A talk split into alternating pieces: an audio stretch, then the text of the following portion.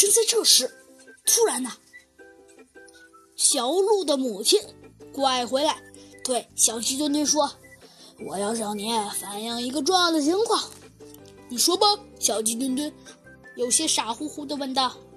“唉，我怀疑我的女儿是我的呃女婚，呃呃呃呃公鹿推到冰窟窿里的。”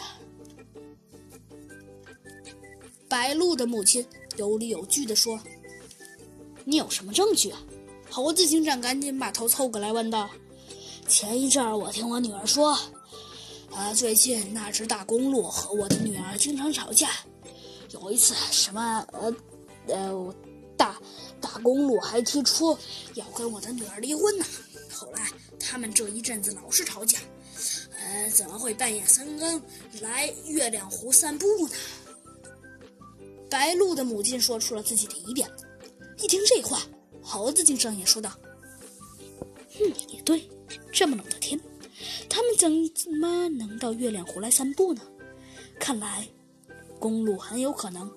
呃，不对，母鹿很有可能是被公鹿推下去的。”大嫂，呃，不对不对，大婶，呃，不对不对，看着。小鸡墩墩跃跃欲试的样子，猴子警长无奈的扯了扯他的耳朵。小鸡墩墩这才说道：“呃，对不起，呃，叫错人了，呃呃呃呃呃呃呃呃呃呃，那那叫什么呀？”小鸡墩墩啊用着求助的眼神看着猴子警长。猴子警长无奈的捂住了自己的额头，说道。哎，小鸡墩墩，算了，你就叫他大嫂吧。呃呃，好好，大大嫂，呃，刚才你反映的情况很重要，我们这就回去传讯公呃公路，他一定呃，我们一定会调查清这个案子，给你一个满意的答复的。小鸡墩墩自信的说道。